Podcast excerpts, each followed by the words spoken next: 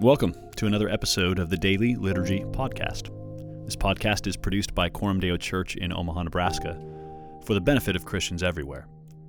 If you like it, please share it with others.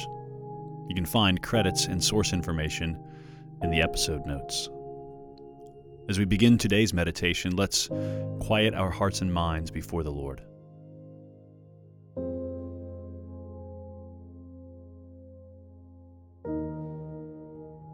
Lord God Almighty, open my eyes that I may behold wondrous things in your law. Open my ears that I may tremble at your word. Open my lips that my mouth may declare your praise. Guide me in your truth and teach me, for you are the God of my salvation. For you I wait all the day long.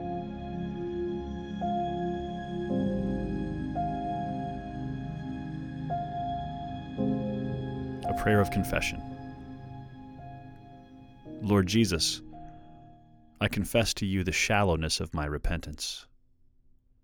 I'm content to deal with surface sins rather than exploring the dark contours of my inner being.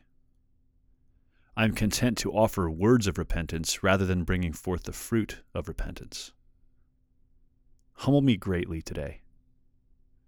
Reveal to me the depth of my depravity and the strength of my idolatry, that I may drink more deeply of your mercy and delight more fully in the beauty of Jesus Christ, my Savior. Amen.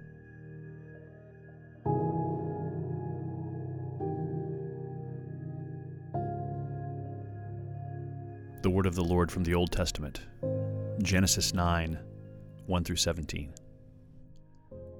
And God blessed Noah and his sons and said to them, Be fruitful and multiply and fill the earth. The fear of you and the dread of you shall be upon every beast of the earth, and upon every bird of the heavens, upon everything that creeps on the ground, and all the fish of the sea. Into your hand they are delivered. Every moving thing that lives shall be food for you. And as I gave you the green plants, I give you everything.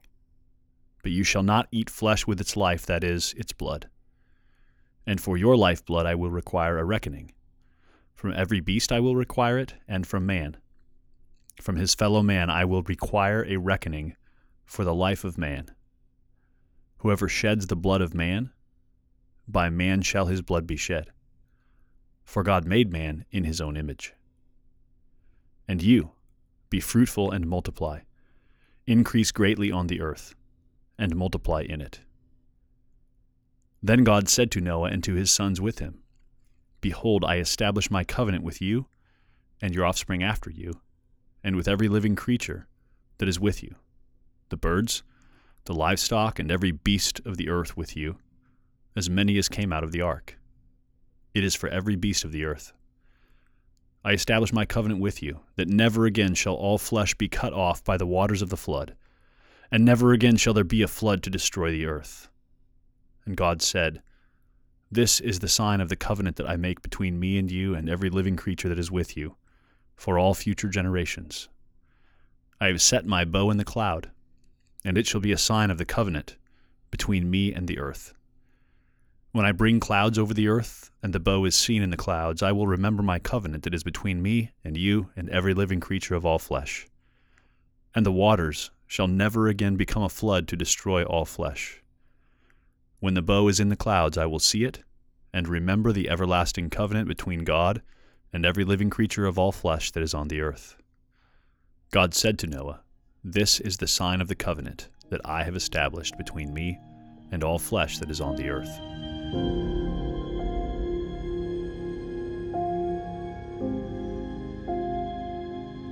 And now we pray. Our Father who art in heaven, hallowed be thy name. Thy kingdom come, thy will be done on earth as it is in heaven.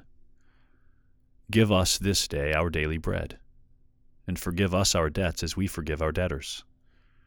And lead us not into temptation, but deliver us from evil. For thine is the kingdom, and the power, and the glory forever. Amen.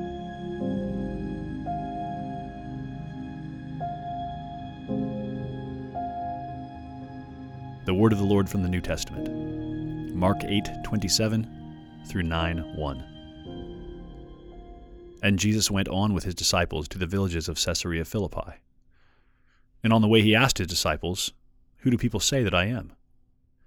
And they told him, John the Baptist, and others say, Elijah, and others, one of the prophets. And he asked them, But who do you say that I am? Peter answered him, You are the Christ. And he strictly charged them to tell no one about him. And he began to teach them that the Son of Man must suffer many things, and be rejected by the elders and the chief priests and the scribes, and be killed, and after three days rise again.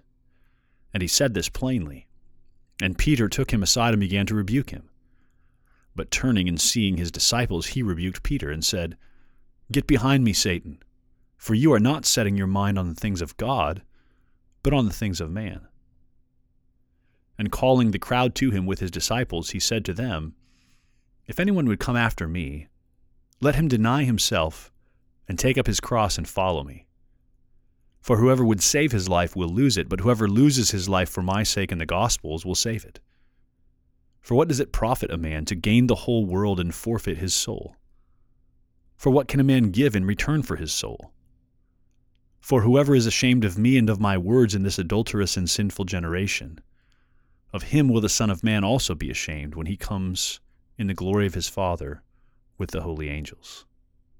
And he said to them, Truly I say to you, there are some standing here who will not taste death until they see the kingdom of God after it has come with power.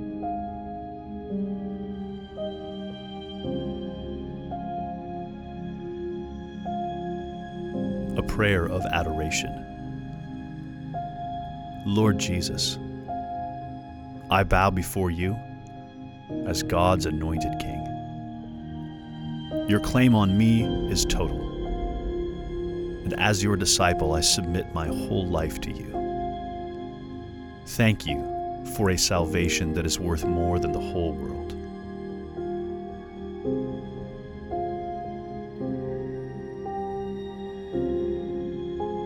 Word of the Lord from Psalm 10. Why, O Lord, do you stand far away? Why do you hide yourself in times of trouble? In arrogance, the wicked hotly pursue the poor. Let them be caught in the schemes that they have devised.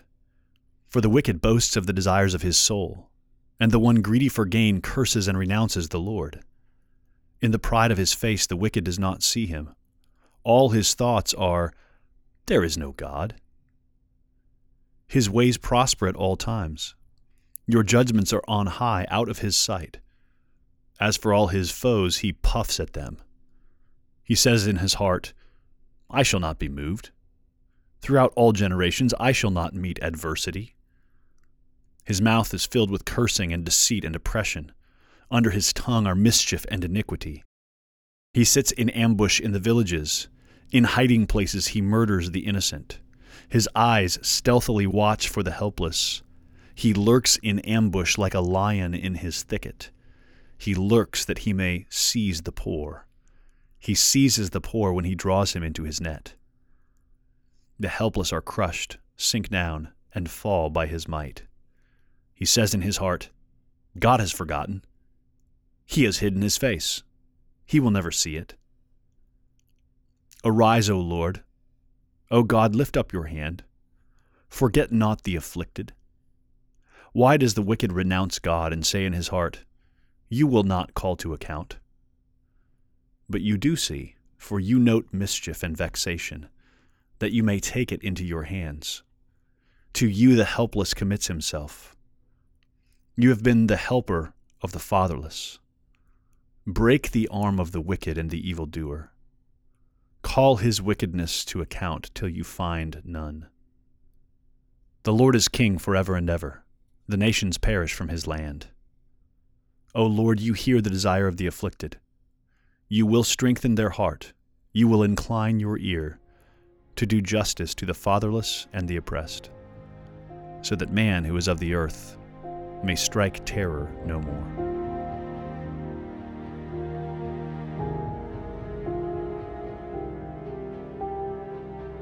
O Lord, Thank you that your word offers a spacious invitation to human confusion and complaint. As I pray along, I find myself learning to be more honest with you about my troubles, doubts, and frustrations. At the same time, the psalm grounds itself resolutely in your goodness and care, teaching me to persist in hope. These two streams flow together. My world isn't very different from the one described in this psalm. I too see injustice and exploitation all around, seemingly unchecked. But before I deplore the sins of others, Lord, give me insight into my own soul, that I might deplore sin in myself first. I pray with the psalmist Arise, O Lord, and lift up your hand. Let justice roll down for the oppressed and the fatherless. Purify my interior being, so that I might live and work as a citizen of your kingdom, with your ways alive and vibrant in my soul.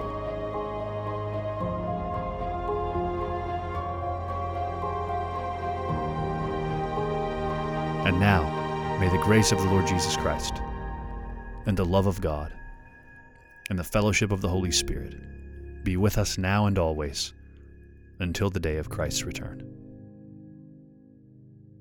We'll see you again tomorrow for another episode of the Daily Liturgy Podcast.